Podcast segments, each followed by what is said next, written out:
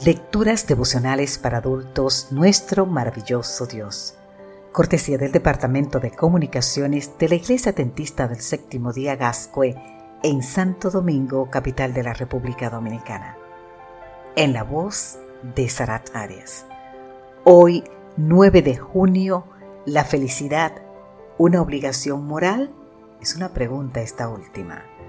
Romanos capítulo 14, los versículos 16 y 17 nos dicen, no permitan que se hable mal del bien que ustedes hacen, porque el reino de Dios no es cuestión de comida ni de bebida, sino de justicia, paz y gozo en el Espíritu Santo.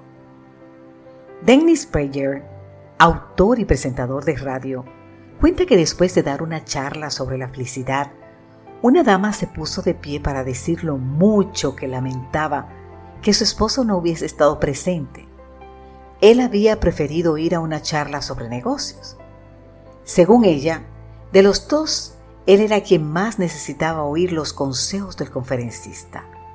Luego añadió que aunque ella amaba a su esposo, no le resultaba fácil estar casada con un hombre infeliz. ¿Qué le hubiese dicho tú a esta señora? Prager le dijo básicamente que su esposo debió asistir a la charla y además que él tenía la obligación moral hacia ella de hacer todo lo alegre y feliz que como esposo pudiera llegar a ser. Esto está en el libro Happiness is a Serious Problem. Prager señala tres razones por las que en su opinión la felicidad es una obligación moral. La primera razón, dice él, consiste en que hemos de ser personas que irradien gozo y alegría, no solo hacia nuestro cónyuge, sino hacia todo aquel que entre en contacto con nosotros. Esto no significa, por supuesto, que haya momentos en los que no pueda embargarnos la, la tristeza. El punto es, ¿quién quiere estar al lado de una persona que todo lo ve sombrío? La segunda razón, porque hay una relación directa entre la felicidad y la bondad. Es decir, en general, es más probable que una persona sea más amable, servicial y altruista cuando experimenta sentimientos de gozo que cuando está triste. En tercer lugar, dice Prager, las personas religiosas infelices no representan bien su fe. Si su fe es verdadera, pregunta él, ¿por qué no irradian felicidad?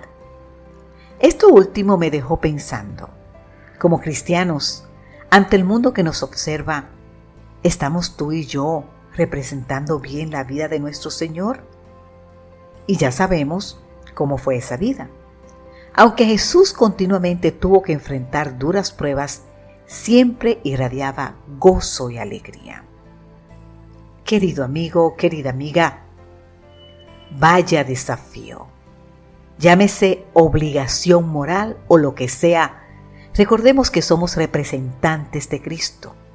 Por donde quiera que vayamos, por lo tanto, irradiemos paz, gozo y alegría, comenzando hoy, porque el reino de Dios no es cuestión de comida ni de bebida, sino de justicia, paz y gozo en el Espíritu Santo.